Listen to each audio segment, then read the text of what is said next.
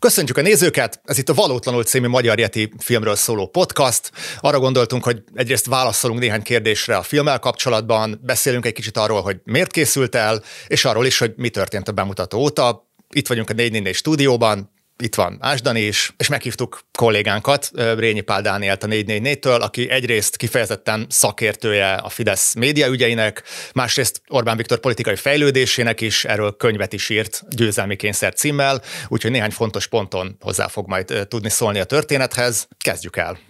Amikor a valótlanult bemutattuk egy élő vetítésen premier előtt a 444 előfizetőinek, akkor a film vége után Danival mondtunk néhány szót arról, hogy igazából miért készítettük ezt a filmet, és miért egy eddiginél sokkal hosszabb, sokkal több munkával készülő változatban forgattunk le egy magyar jetit. És hát talán most ezt, ha már a YouTube-on is elég sokan megnézték a filmet, érdemes lenne itt is elmondani. Nem, Dani? De, mert hogy az ritka, hogy vannak specifikus céljaink azzal, hogy leírjuk, hogy miben élünk, vagy hogy milyen rendszerben élünk, azon túl, hogy leírjuk, hogy milyen rendszerben élünk, és itt most voltak ilyen célok, amiket megfogalmaztunk magunknak. Kettő volt igazából egész pontosan a, a egyszerű dokumentáláson túl, egyébként természetesen az egyszerű dokumentálás az továbbra is cél, de volt itt most két másik, elmondod az elsőt? Igen, szerettük volna, hogyha adunk valami fajta egészségügyi csomagot azoknak, akikre a hatalom ilyen módon rátámad a jövőben. Nagyon egyedül tudja érezni magát az ember, amikor egyszer csak kipécézi magának ez a konglomerátum, nagyon tehetetlen, nagyon lebilincselő, és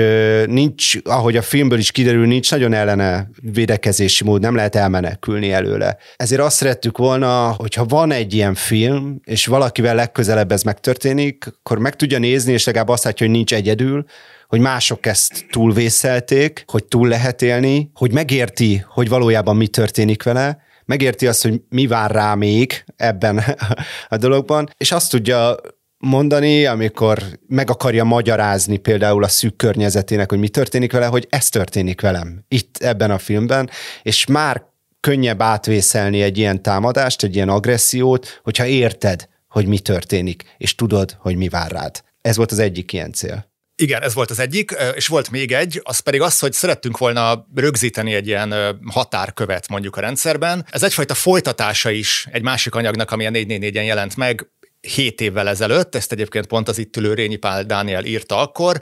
Ő írta meg először, azt hiszem, a Fidesz média működésének rendszerbe foglalt történetét és értelmezését akkor. Ez nem újságírás, hanem politikai nehéz fegyverzet címmel. Ez egy 2016-os cikk volt, és azért volt nagyon fontos, most Dani, hogyha ezt értelmezhetem itt a cikket egy kicsit, mert akkor még ugye ennek a gépezetnek a kialakulása újdonság volt, az emberek még nem értették pontosan, és a viták alap alapvetően arról szóltak, hogy itt most azért igazából ez ugyanúgy újságírás, csak más szempontból, vagy mivel állunk itt szemben. És Dani volt az, aki először ott rendszerbe foglalva leírta, hogy valójában itt egyáltalán nem újságírásról van már szó, itt politikai irányítás alatt álló, politikai szempontok szerint működő, politikai célokért küzdő gépezetről van szó. Viszont ez 2016-ban volt, és azóta azért elég sokat ment előre a rendszer, elég sokat keményedett a működése, és azt gondoltuk, hogy most már eljutottunk oda, hogy ki lehet azt mondani, hogy ez nem egyszerűen politikai nehéz fegyverzet. Mert az, ami ami itt a megtámadott emberekkel történik, az túlmegy a politikán, ez már igazából az állami erőszaknak egy rafinált eszköze, nem fizikai erőszak, nem bebörtönzés, de az egyszerű politikai eszközökön már az ilyen típusú célzott központi hazugságkampányok, lejárató kampányok, titkosszolgálati eszközök, ez már jóval túlmegy azon, és ezt szerettünk volna rendszer szinten bemutatni. Akikkel én beszéltem, és most már többekkel beszéltem erről a filmről, a legnagyobb értékeként azt említették, hogy benne élünk egy ilyen valóságban, mi aztán, akik politikai újságírással foglalkozunk végképp, nap mint nap, és hogy igazából már el is veszítjük azt a fajta rálátásunkat, ami ahhoz kell, hogy, hogy egybelásd az, hogy valójában rendszer szinten milyen valóságban élsz, és hogy a legtöbb elemét találkoztak azok, akikkel beszéltem, de hogy így egybe látva, rendszerbe foglalva, ez még így is nagyon sok adhat rájuk. És ezért aztán tényleg be, belátja azt a funkciót, hogy ellátja azt a funkcióját, hogy rögzíti ezt a valóságot, amiben most élünk. A másik, ami eszembe jutott, hogy már ez már lehet, hogy részlete, részletes már a magáról a filmről szól, hogy említetted ezt a 16-os 17-es cikk Igen, bocsánat, 17-es cikk volt. Az már abból a felismerésből indult el annak a cikknek a megszerkesztése, hogy itt valami új rendszer állt föl, ez ugye főleg a Simicska háború után épül, amikor ugye a Fidesz elveszíti a média hátterét, és ugye egy teljesen új rendszert kénytelen felépíteni Orbán Viktor és az ő belső köre.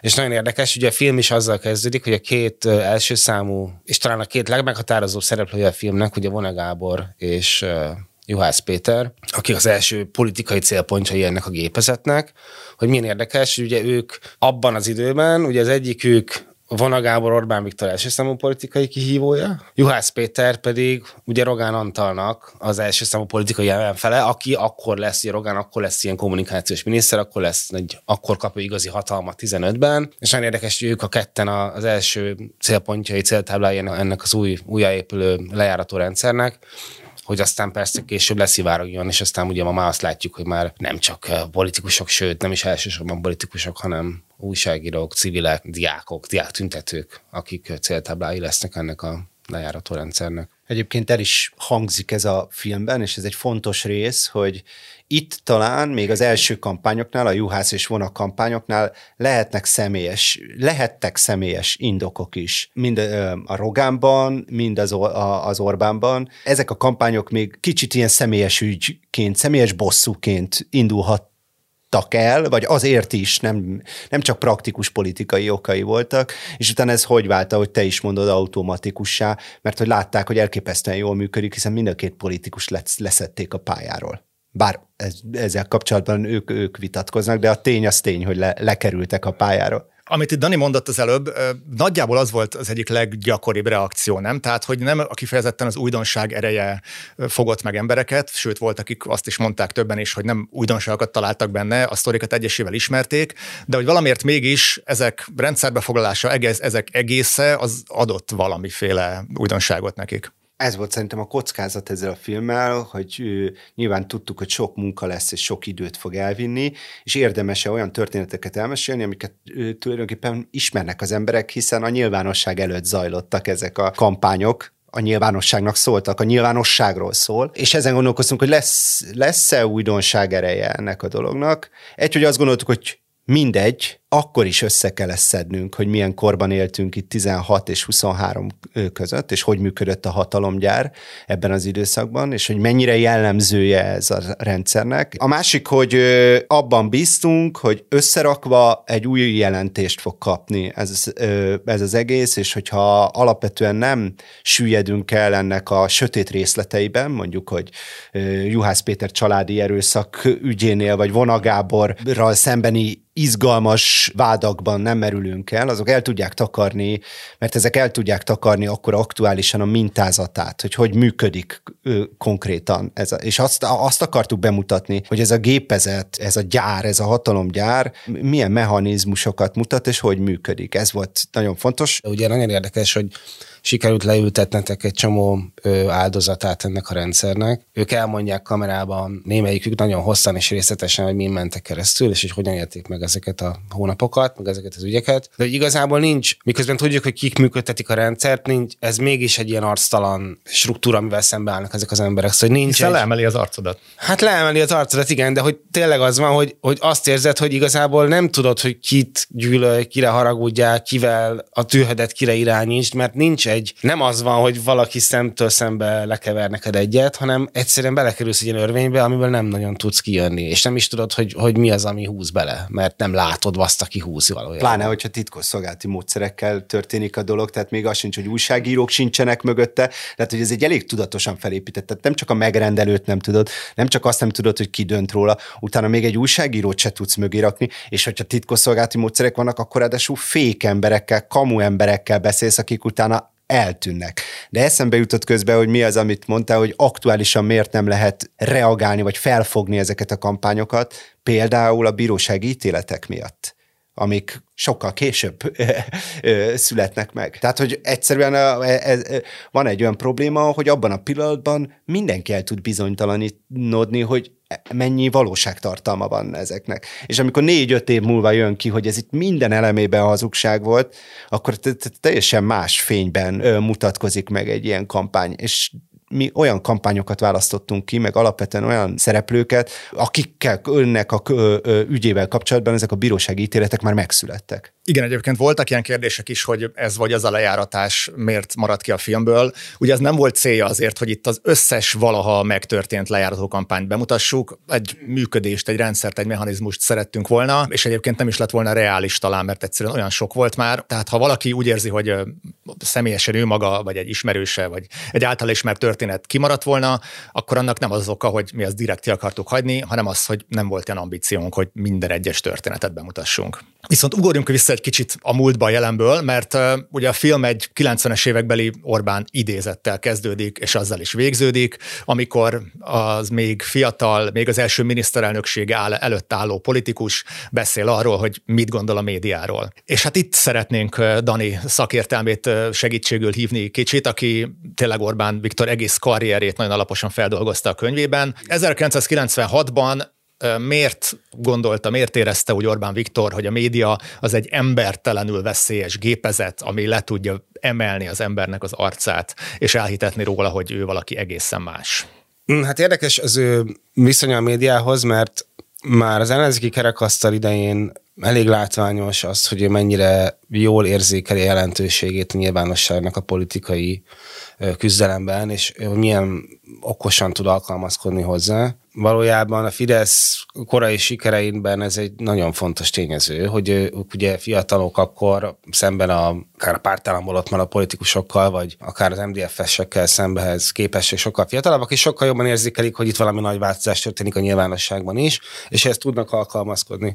Ugye maga a Simicska Lajos és Orbán Viktor viszonya is végső soron arra épül, hogy Simicska megpróbálja megteremteni ezt a média hátteret a Fideszhez, Fidesznek, ami, ami ebből a felismerésből adódik, ugye a Mahír körüli korai ügyletekre gondolok, de azt hiszem, hogyha 96, tehát ha arra, erre a konkrét felvételre gondolunk, akkor azért Orbán már túl van egy nagyon komoly megrázkódtatáson, hiszen ugye székház ügy, ez Fidesz első korrupciós botránya 93-ban, amikor amire azt mondják, hogy a Fidesz elvesztette a szüzességét, ugye egy ilyen nagyon progresszívnek látszó és nagyon, nagyon ártatlannak, vagy hát nem van bátornak, de mégis érintetlenek látszó pártként törnek előre. Ugye 93-ban kiderült, hogy a Fidesz az MDF-fel lepaktált háttérben, ebben a bizonyos székház eladási ügyben, és hogy az első nagyobb pénzekhez így jutott hozzá a párt. És ugye nem csak maga a konkrét ügy, meg az, hogy aztán ezek a pénzek ebbe a média birodalomba, vagy ennek a média birodalomnak a megalapozásához lettek elcsatornázva,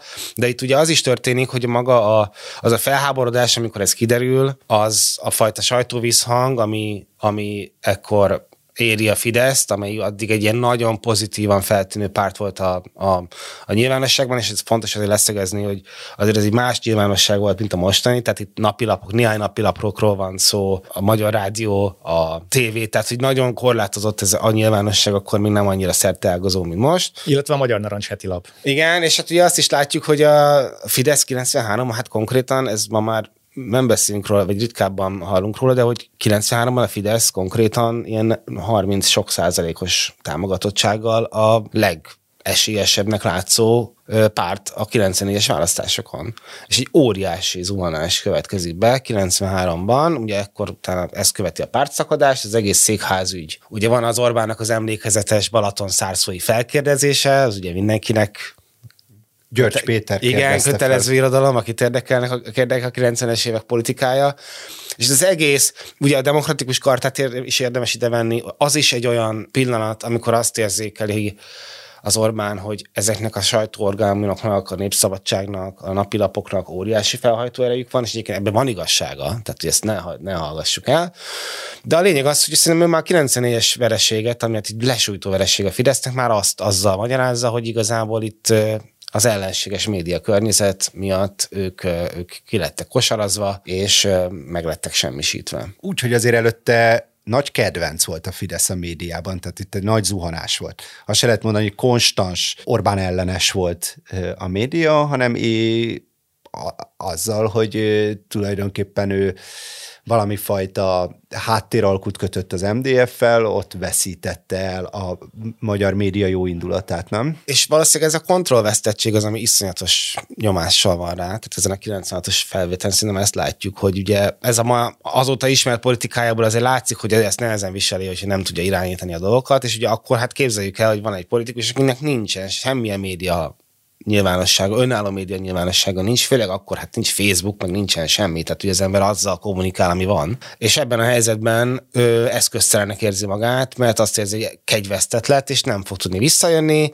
Ugye akkor már az MSZP SZDSZ koalíció létrejön, az egész napi lappiac, lappiac ö, alapvetően azért ö, őket támogatja, és hát egy kőkemény, ö, tehát azt érzi, hogy egy nagyon durva ellenszínben kell neki harcolnia, és hát leemelik róla az arcát. Az kérdés egyébként, hogy konkrétan mi volt az a hazugságkampány, mert ugye azt nem említi meg érdekes módon ebben az interjúban, hogy oké, okay, de mi volt az, ami nem igaz? A székházügyel kapcsolatban, az MDF-fel való az ő jobbra tolódásával kapcsolatban, a Fidesz szétszakadásával, akkori szétszakadásával kapcsolatban. Tehát, hogy az az arc, az a maszk, amit a média rárakott, az hamis volt? Mert nem említ egy olyan kampányt sem, ami mondjuk hasonlítható bármilyen szinten a mostani fekete kampányokhoz, de mégis ő úgy érzi, hogy, hogy az ő személyiségét, azt, azt, egyszerűen eltorzította a média. Igen, és hát ugye aztán ez megismétlődik 2002-ben. Tehát ugye a 2002-es vereség, ami hát már ez, az idézet után következik be, az, amiről aztán tényleg tudjuk, hogy ott azt a média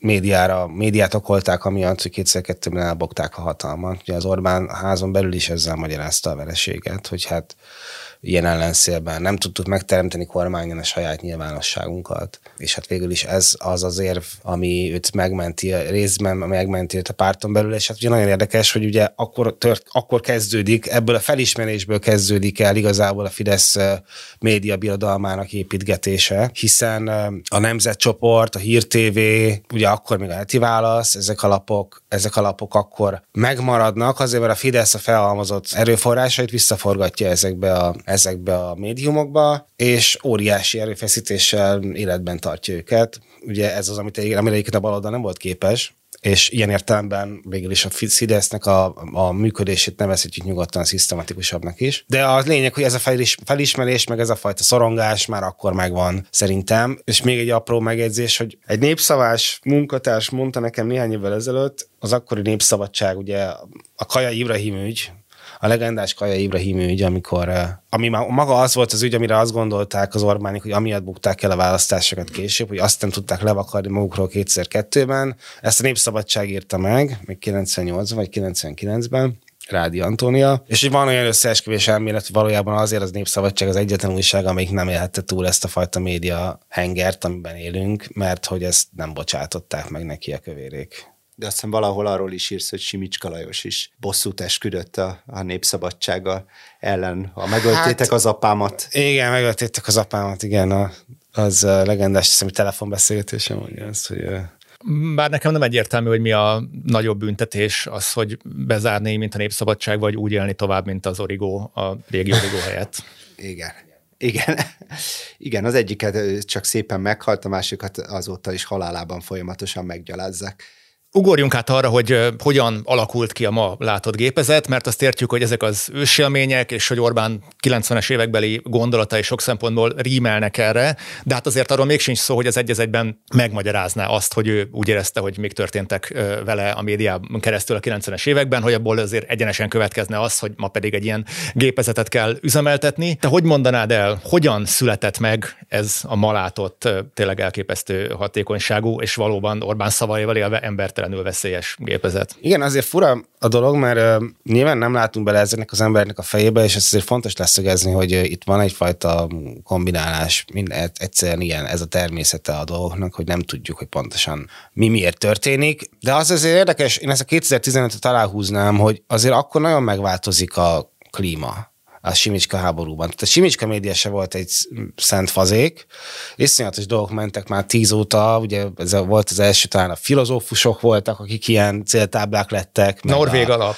Norvég alap, meg ott is volt, hogy már ilyen egyetemi hallgatóknak a eredményeit próbálták valahogy úgy fel. Soros kampány is volt már előtte. Igen, de nem volt ennyire. Én azt éreztem, hogy azért 15-ben megváltozott valami, amikor Habony meg a Rogán lettek a vezetőjének a rendszernek. Ugye egyrészt azért is változott meg, mert a Simicskát és az ő embereit ki kellett szorítani, tehát azért is volt egyfajta központosítás, hogy az árulókat kiszorítsák, tehát biztosanak legyenek abban, hogy, hogy nem maradnak közöttük árulók, és hát újjá kellett építeni az egész rendszert, és azért ott nekem azért az meggyőződés, hogy valami megváltozott. Ez a 17-es cikk is igazából abból a felismerésből indult, hogy akkor ott valami nagyon új kezdődött el. Ez az egyik. A másik, meg egyáltalán az ilyen rendszereknek szerintem van egy fejlődés története, szóval nem ugyanaz van most, mint 12-ben volt. Egyszerűen halad előre a rendszer, mindig egyel tovább lép, mindig egy az a természete, hogy előbb-utóbb mindent el akar foglalni, mert akkor érzi magát biztonságban, hogyha mindent ellenőrizni tud. Tehát egyszerűen az, hogy durvulnak az eszközök, eszközök és hogy egyre magasabb a tempó, ez természetéből adódik az ilyen típusú autoritár rendszereknek. Az elég fontos, amikor ezt a filmet készítettük, és a te írásaidban is ez egy fontos elem, hogy nem jó kifejezés propagandáról beszélni. Tehát itt nem arról van szó, itt visszautalok arra is, amit a Geri elmondott, hogy, hogy miről szól valójában ez a, ez a videó és ez a film. Szóval, hogy ez a hatalomgyár, Török Gábor így szokta hívni, vagy ez a konglomerátum, ez egyáltalán nem médiumként és médiaként működik. Nem arról van szó, hogy vannak üzenetei egy politikai erőnek, egy hatalomnak, amit el szeretne nagyon sok helyre juttatni, és ez mondjuk hamis. Tehát, hogy ez tényleg... Illetve nem csak erről van szó, nem, mert erről is van, van szó. Így van, pontosan. Tehát, hogy ez sokkal több elemből áll, és ezt beszerettük volna mutatni, hogy ez sokkal inkább az elnyomás eszköze, mint, mint egy nagyon hatékony harsona. Érdekes módon nem a beszédről, hanem sokszor az elhallgattatásról szól, a másik leszedéséről, a kritikus hangok elnémításáról szól, és ezért nem is önmagában médiumokból, orgánumokból áll. Nagyon sokszor bemutatjuk, hogy e köré egy egész szervezeti háló épül. Az alapjogokért központok kezdve a 21. századi intézeten át a, a Nézőpont intézeten keresztül, sőt a Migrációkutató intézeten, de hát te sokszor beszélsz arról, hogy tulajdonképpen már az egész Fidesz, az egész kormány ebbe a gépezetbe tagozódik be, és mindenkinek egy bizonyos, hát hogy mondjam, hatalmi célt kell kiszolgálnia, nem, és ez közel sem csak médiumokból áll. A közvéleménykutatások, a telefonos kampányok, a, az, az, a, a, az óriás plakátok, min, minden tulajdonképpen. Facebook influencerek meg. Így van, így van. Viszont közben az, az egész ugye mégiscsak külsőre nagyon sokszor nagyon hasonlít az újságírásra. Óvatlan szemeknek nagyon könnyű összekeverni bizonyos elemeit ennek, nyilván ezzel is élnek vissza részben, de van egy pont, ahol például, sok ilyen pont van, de van egy pont, ahol azért tök jól meg lehet fogni a különbségeket, az pedig szerintem az, hogy ugye önmagában helyreigazítások azok mindenhol vannak lényegében, minden újságban. Ez egy, ha nem is szép, de normális dolog, az, hogy egy újság időnként hibákat követel, valamit benéz, a 444-en is vannak helyreigazítások, más újságokban is. A filmben bemutatott helyreigazítások, vagy valótlanul állítások, azok általában a a történet lényegére vonatkoznak. Tehát nem arról van szó, hogy a általuk bemutatott történet egyik vagy másik eleme nem egészen úgy volt, vagy valamit nem sikerült belőle bebizonyítani, vagy valamelyik részletről szólna, hanem hogy maga az alapállítás úgy, ahogy van, nem igaz. Ez az egyik. A másik, amit Dani is említett már, tényleg van egy erős mennyiségű különbség. Ezt ugye korábban az átlátszó évről évre elkülön, elkészítette a vesztett sajtóperek listáját, összehasonlítva a kormányzat és a független média számait. Évről évre az jött ki, hogy lényegesen több az elvesztett sajtóper a kormányzati médiában. És egyébként ugye az is van, hogy itt nagyon sokszor, ahogy ez a filmben látszott, ugyanazok az állítások több százszor jelennek meg a különböző lapokban. De még csak nem is az a legfontosabb különbség szerintem, hanem a harmadik, ami pedig, és ez szintén elhangzik a filmben, hogy itt már több esetben ugye a bíróság azt ki tudja mondani, nem csak azt egyszerűen, hogy hazudtak, hanem hogy a megtévesztés volt a cél. Na most ez az, ami ugye nem elképzelhető egy sima újságnál. Tehát olyan nincs, hogy egy, olyan van, hogy egy újság téved, vagy, vagy valamit nem jól ír meg, de olyan, hogy neki az a célja kifejezetten, hogy az ő olvasóinak, nézőinek, hallgatóinak, olvasói, néző, hallgatói rosszul tudjanak valamit, ilyen nincs. És ezt most nem mi állítjuk véleményként, hogy ez volt a célja, hanem ezt bíróság mondja ki egyre többször.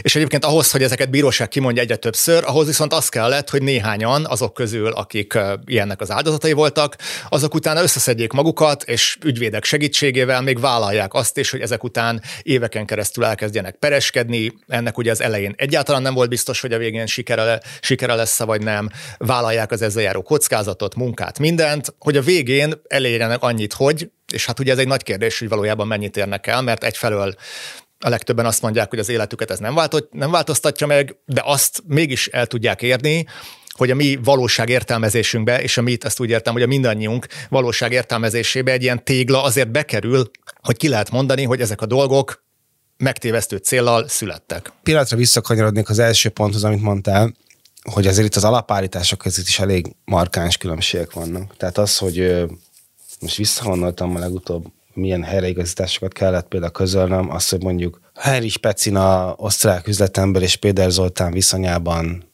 ki kinek miben segít, mondjuk erre emlékszem, hogy ezt, ebben a kérdésben egyszer kellett helyreigazítást közölnöm, azzal szemben, hogy mondjuk homoszexuális, nőverő, nem tudom én, csecsemőgyilkos, tehát hogy azért... Pedofil Ugye pedofil, tehát, hát ugye olyan állítások vannak, amik, és olyan mennyiségben, és olyan szisztematikusan nincs az a helyreigazítás, ami ezt ami, tehát még ha, ugye itt ugye probléma az, hogy nem is közlik ezeket a helyreigazításokat rendszerint, akár jogilag és bírósági ítéletek nyomán sem, de hát egyébként a közölnék, az se hozná vissza azt a kárt, akár, és itt a kár alatt ez lehet jó hírnévtől kezdve személyes érzelmi sérelemig nagyon sok skálán okoznak károkat ezek a cikkek. Csak azt akartam aláhúzni, mert hogy ez tök fontos az alapállítás, hogy, hogy ez nagyon-nagyon komoly minőségi különbségek vannak. Te milyen, mondjuk, milyen, milyen helyzet kell ahhoz egy, egy magára valamit adó újságírónak, hogy valakiről leírja azt, hogy nőverő, ez olyan bizonyítékokra kellene szükséged, és itt azt látjuk, hogy ezrével, hát ugye a Juhász mutatja ezt, hogy nyilvánvalóan be, bekalkulált politikai költség az, hogyha ő ebből mondjuk pert nyer, és ezért neki kártérítést kell fizetnie.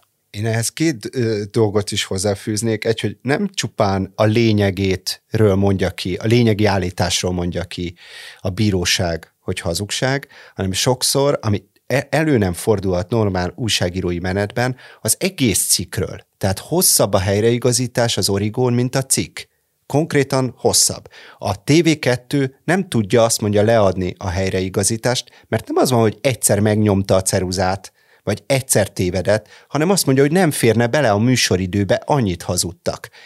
Ez nem fordulhatna elő, hogyha nem tudatosan, szándékosan, központilag ö, ö, vezérelve és, és, és orkesztrálva próbálnák megvezetni, és itt a nagyon fontos, a saját olvasóikat, a saját választóikat.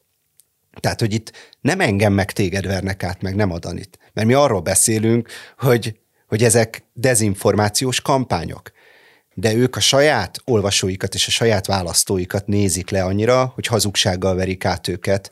A magyar állampolgárokat a saját pénzükből vezetik folyamatosan félre.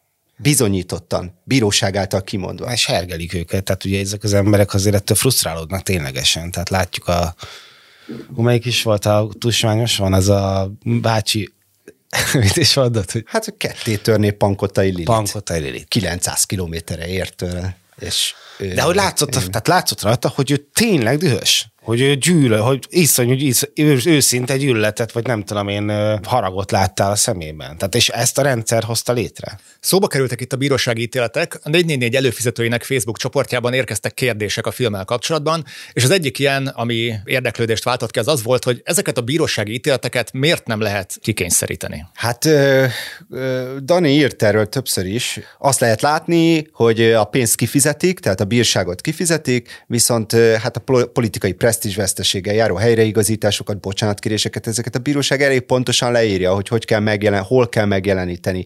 Ezek bírósági ítéletek. Az adófizetők milliárdjai mennek olyan orgánumokba, amik egyszerűen nem hajtják végre a bírósági ítéletet, és ennek semmilyen következménye nincsen.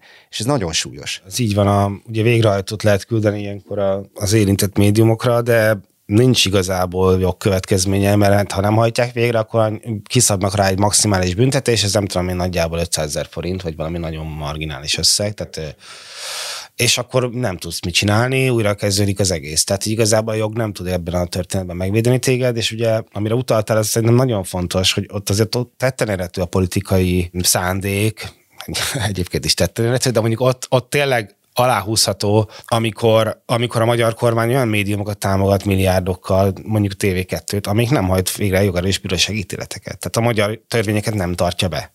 És amikor azt a Gulyástól ezt ugye megkérdeztük a kormányinfón, akkor hebeget, habogat, nem tudott semmit mondani, mert hát ugye ott volt az RTL, ott van a TV2, két nagyjából azonos, azonos nézettségű televíziós csatorna, az egyik többnyire betartja, a másik rendszeresen ilyen esetekben nem tartja be, és egyébként mégis sokszorosát kapja az állami hirdetéseknek, ami ugye egyfajta, hát ez egy állami, ez egy politikai döntés, hogy ki kap állami hirdetést, és a politikai döntés az, hogy az kap állami hirdetést, aki nem tartja be a törvényt, akkor fel lehet. Meg amiről kimondta a bíróság, hogy tudatosan, ki van mondva, hogy tudatosan félretájékoztatja a magyar embereket a magyar emberek pénzéből.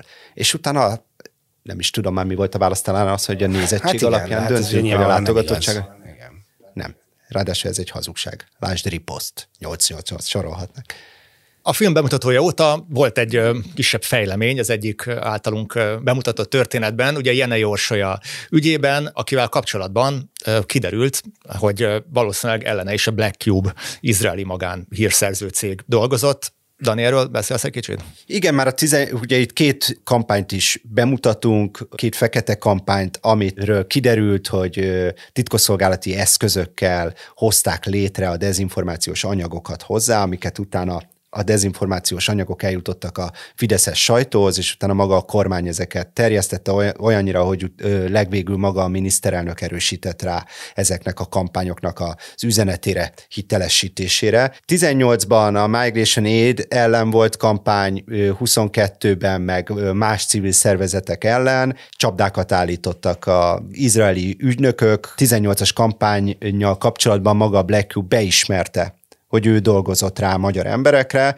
Az érdekesség az, hogy miközben a magyar kormány nagyon érzékeny arra, hogy külföldről a magyar választásokba senki ne tudjon beleavatkozni, vannak itt izraeli magántitkos szolgálat, régi mosszados ügynökök, akik bevallották, hogy próbálták befolyásolni a magyar választásokat, és amikor most volt Rogán Antal meghallgatása, rákérdeztünk arról, hogy tudnak-e arról, akkor Rogán Antal azt állította nagy nehezen a szemünkben nézve, hogy, hogy, hogy hát ő erről nem tud, hogy a Black Cube itt dolgozott, és amikor rákérdeztem, hogy hát ez hogy lehet, hogyha ön a legfontosabb feladatának azt tartja, hogy megvédje a magyar embereket, meg a magyar választásokat a külföldi befolyást, akkor ezzel nem is foglalkoznak.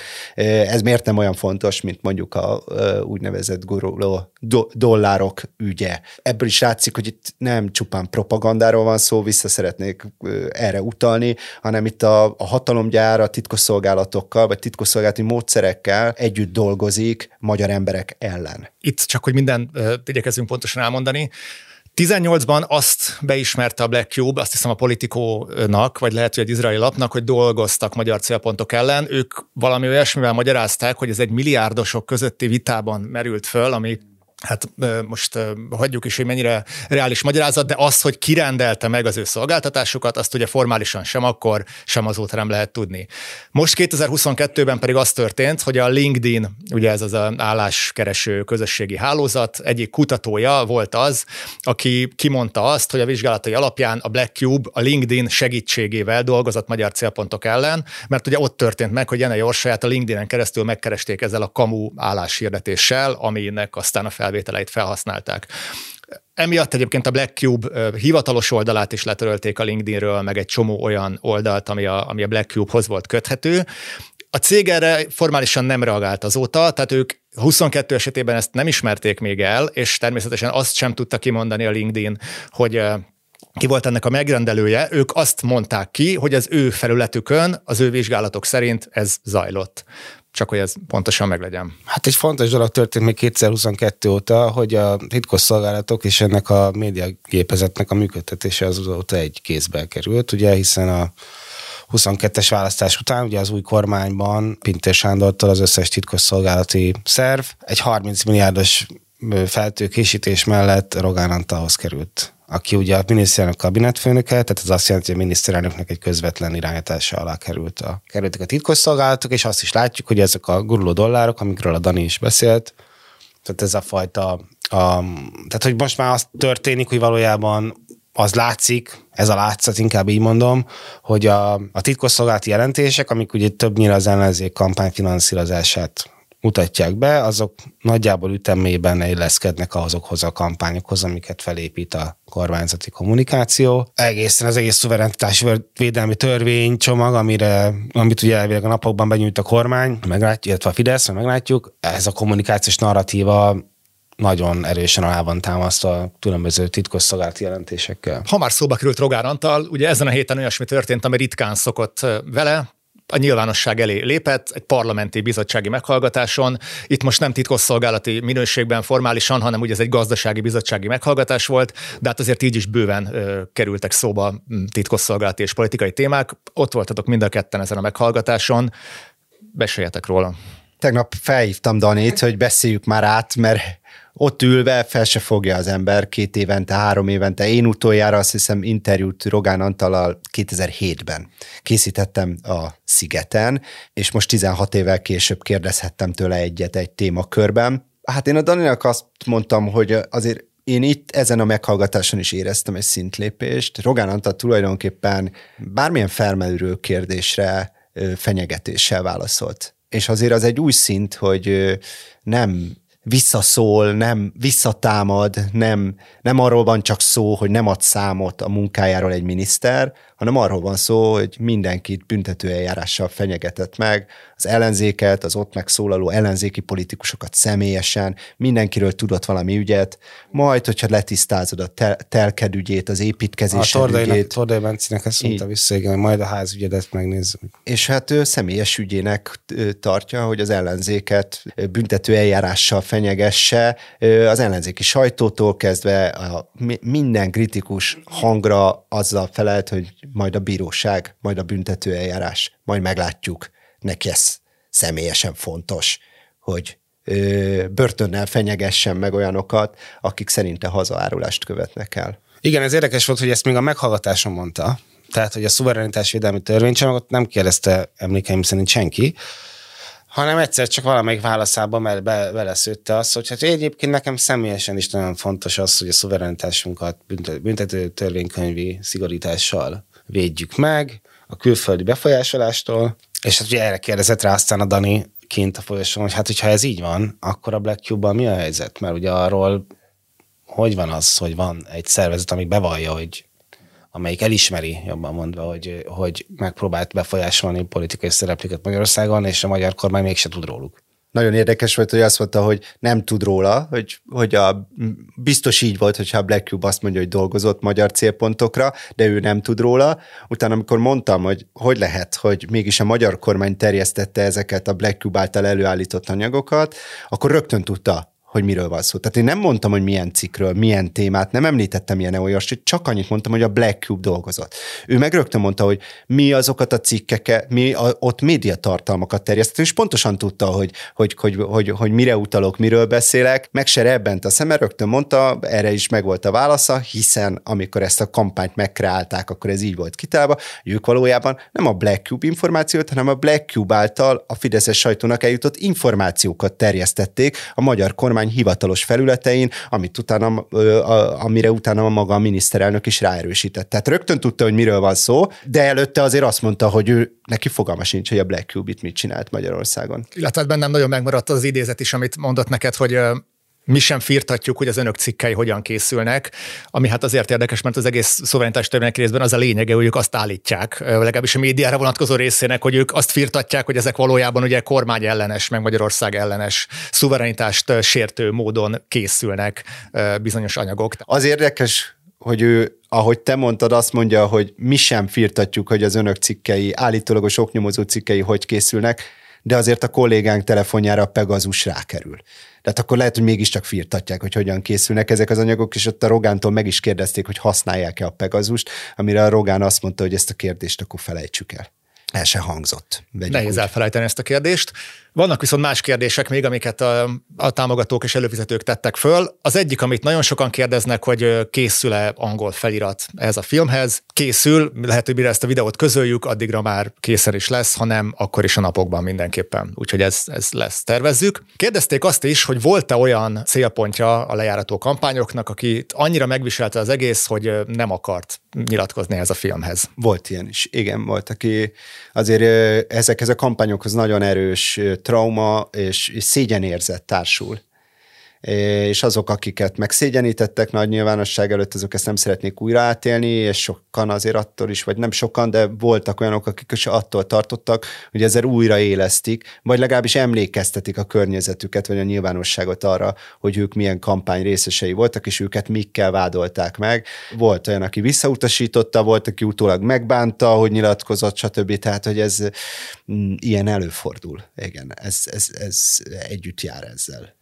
Volt ilyen kérdés is, hogy gondoltunk-e arra, hogy azt a néhány embert, aki eddig kacérkodott vele, hogy közügyekkel foglalkozzon, azt végleg eltántorít majd ez a film? Ö, nem ez a tapasztalat. Ö, hát ez a rendszernek a célja igen. szerintem inkább. Igen. Tehát, hogy ez biztos, hogy a lejáratásoknak van egy ilyen, talán a Bona el is mondja a filmben, ha jól emlékszem, hogy van egy olyan motivuma is ezeknek a kampányoknak, hogy távol tartsák a politikától azokat, akiket ez esetleg érdekelne. És ez minden, tehát ez, ez, ez, ez vonatkozik aktív politizálásra is, de vonatkozik befektetésre, vonatkozik médiumok vásárlásra. Tehát, hogy az embernek eszébe se jusson ezekre a területekre betévedni, mert ez az ő felség területük. Tehát, de hát vonatkoztat egy egyszerű tüntetésen való részvételre, vagy persze. egészen a hétköznapi dolgokra is. Hát így van. Tehát, hogy ne is szólaljál föl, mert, mert kirúgjuk alól a lábadat, persze. 22 óta nagyon sokat beszélnek arról, hogy milyen minősége van az ellenzéki politikának és az ellenzéki politikusok teljesítménye az milyen, és szerintem azért ez a film valamennyire erre is magyarázatot ad. Kinek van kedve szakértőként, akár politikusként, akár aktivistaként belépni egy ilyen politikai térbe, és ezek után lehet, hogy nem kéne csodálkoznunk azon, hogy hát, hogy mondjam, egy ilyen kontraszelekció alakul ki, és azok, akik részt vesznek az ellenzéki politizálásban, azoknak egyszerűen sokkal nagyobb adót kell, érzelmi, meg egy csomó minden adót, tehát sokkal több kockázattal jár most belépni a, az ellenzéki politikai térbe, és ettől én úgy látom, hogy a magyar emberek jelentős része távol is akarja tartani magát. Így aztán nehéz. Vagy van egy B-stratégia, az a ugye megalkulás, tehát ugye, vagy, vagy olyan ellenzéki politikus leszel, aki bizonyos kompromisszumokat megtött a hatalommal, és akkor nem kell nem kell ilyen kampányokban kampányokat elszenvedned, mert végül is te is része vagy a rendszernek, és elbábazott, hogy ez így valódi ez abszolút, abszolút így van. Tehát, hogyha elfogadod a játékszabályokat, akkor megúszhatod a fekete kampányt, és nem csak te, a családod megúszhatja, mert itt azért arról van szó, hogy nem csupán politikai szereplők ellen, hanem teljesen civil szereplők ellen nagyon durva, brutális. Tehát a Márkiza Péter felesége ellen, és annak a következő, az az egyik legdurvább eset. Az az egyik legdurvább. Igen, ha, ha, ha nekem ami megütött, mert azt ismertem, és ez tényleg az egyik legsúlyosabb, és azt, én is sokat foglalkoztam, mert ott például tudom, hogy nem hajtottak végre bíróság, jogar és bírósági ítéletet, emlékszem a az origónál volt ez. De például nekem az a része, amikor a, vona, a drón megjelenik a vonái kertjében, az egy kisgyereke szúrja ki, vagy valami ilyesmi van, nem? Igen, trambulinozik a kertben is. Igen, fölössze. szóval, hogy ezek az ilyen nagyon finom idézőve finom. Tehát, hogy ez a, nem, nem a, ez a figyelünk típusú nyomásgyakorlás, tudunk róla, ez, ez, ez, ez, ez az arctalan, egy drón, ez, ez valahogy nagyon kifejező volt ez a jelenet. És baromira érdekes, egy, hogy ez is mutatja, hogy nem feltétlenül propaganda, nem is a nyilvánosság a cél. Valójában újságírói eszközöket használnak arra, hogy te ne érezd magad biztonságba, mert nem készült abból anyag, mert ugye itt erre azt lehet mondani, hogy miért ti, amikor befotóztok, a, ö, ö, lefotózza a kollégátok a Mészáros Lőrincet nyaralás közben, az mi?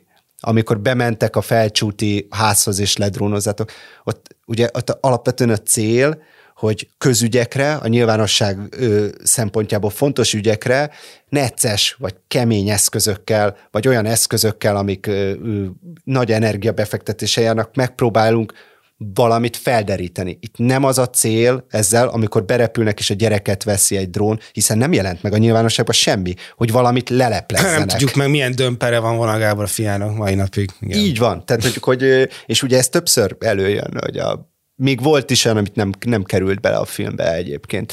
Egyébként erről is beszéltünk, hogy milyen szálak nem kerültek bele a, a, a, a filmbe. Például, hogyha itt rátéretek, mert erről talán a Dani tud valamit mondani, ez az egyik szempont, hogy, hogy milyen külföldi minták, hogy honnan van-e ennek mintája, ami itt felépült Magyarországon, Európában vagy a világon, mikből építkezett, mert mi végül azért nem tettük be a filmbe, hogy milyen külföldi minták vannak, mert hogy arra jutottunk, hogy azért ez nagyon egyedi, amit létrejött Magyarországon. Szerintem is maga a rendszer nagyon sok szempontból egyedi. Hát talán a, tehát a negatív kampányoknak azért van hosszú története, és ez a fajta, hát ez gátlánstalanság, nem tudom máshogy nevezni. Tehát tényleg azért, amikor csecsemő gyilkossággal, vagy gondatlansággal elkövetett csecsemő gyilkossággal rágalmaznak valakit, vagy ilyen nagyon ócska, hát ez az egész vonázás, és tényleg az, hogy még az, és odáig megy, hogy tényleg a miniszterelnök is még tesz egy ilyen izét, utalást rá a parlamentben, hogy a szexualitására. Szóval ezek olyan, ezek ilyen nagyon is tudom, mit mondjak erre.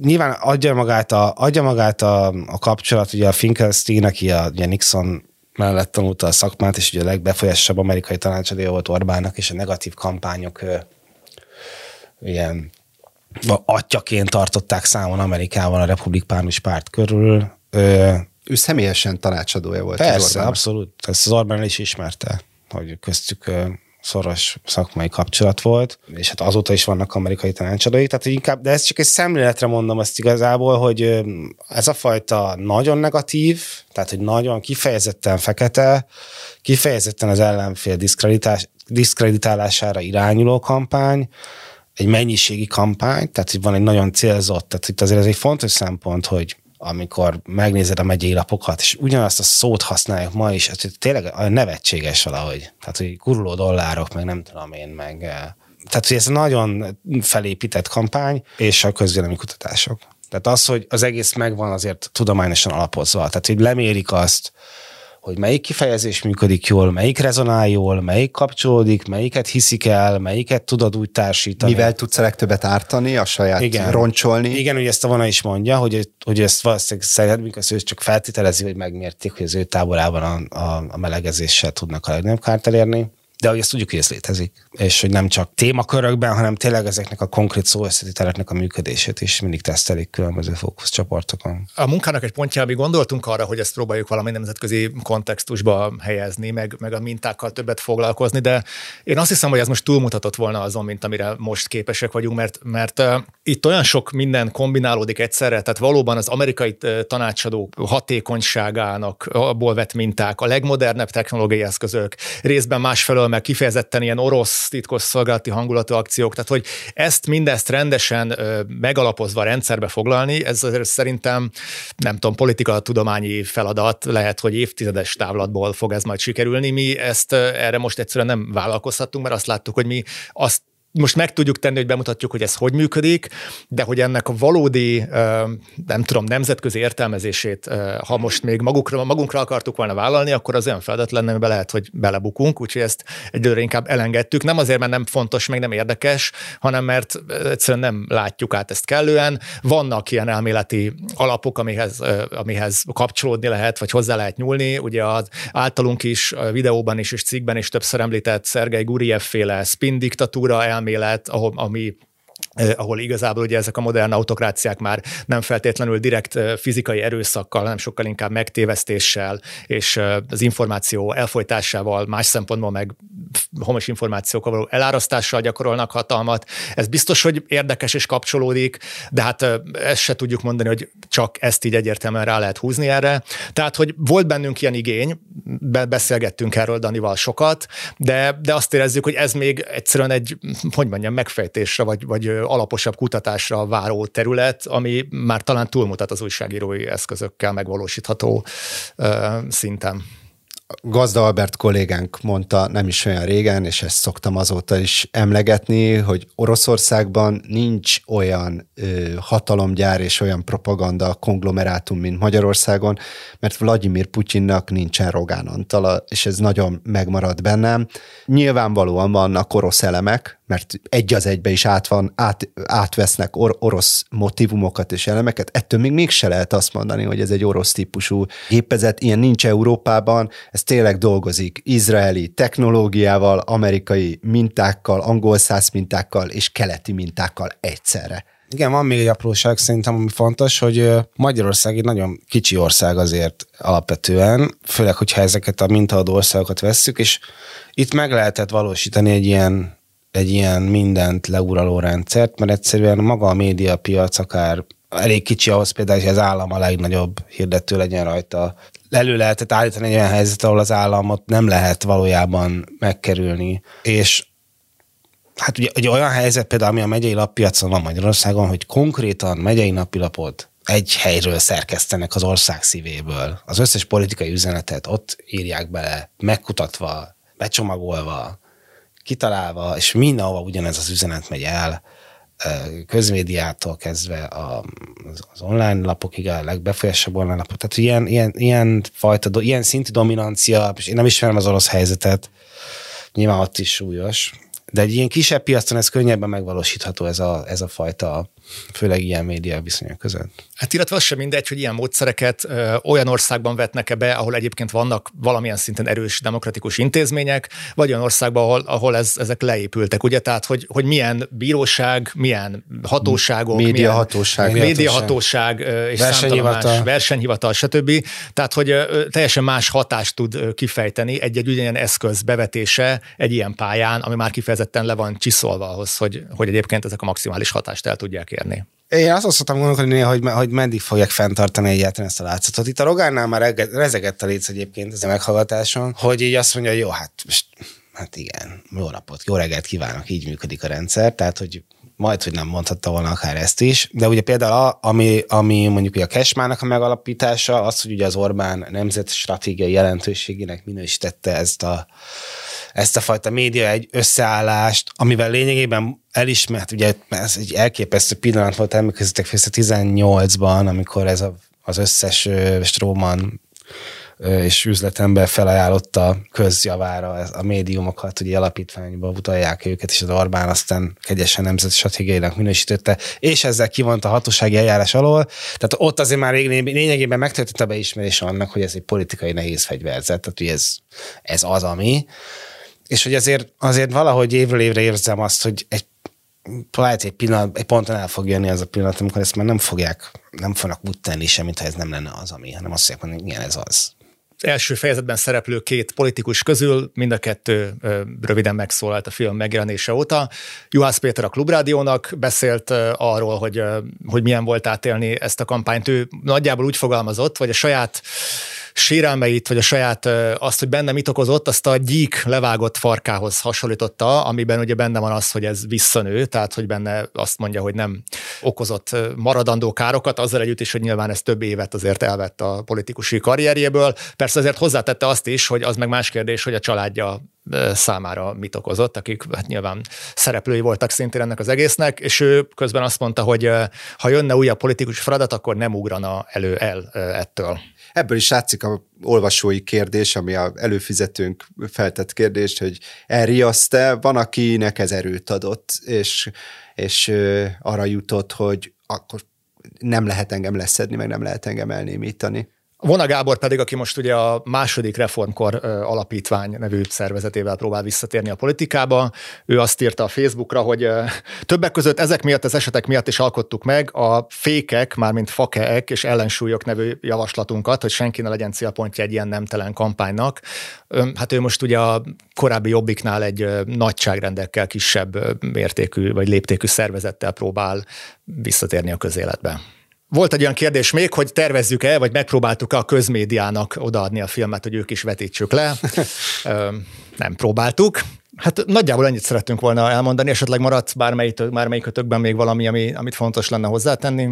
Én szeretném elmondani, hogy kik dolgoztak a ö, filmen, mert hogy ö, mi látszódunk, de egy, hogy nagyon sokat alapoztunk a Dani írásaira, de az operatőri munka az, hogy ez így nézzen ki, abban hatalmas meló volt, és mindig meg kell említenünk Botos Tamást, aki állandó kollégánk, Kisbencét, aki minden filmünknek, hát nagyon sok, el, el nem lehet mondani, hogy mennyi minden szempontból tesz hozzá ezekhez a filmekhez, de most egy animátort is használtunk, vagy az ő tudását is felhasználtuk, Pál Tamásnak hívják, köszönjük a munkáját, és, és az újak, a fiatalok is bekapcsolódtak már ebbe a filmbe, Kovács Bendegúz, Kristóf Balázs operatőrként segített nekünk, és itt szeretnénk megköszönni, hogy, hogy, hogy az előfizetőink, a 444 mögött álló körtagok lehetővé tették, hogy a napi darálás mellett egy ilyen nagy, hosszú hónapokig tartó munkát is összehozhatunk, egy ilyen filmet is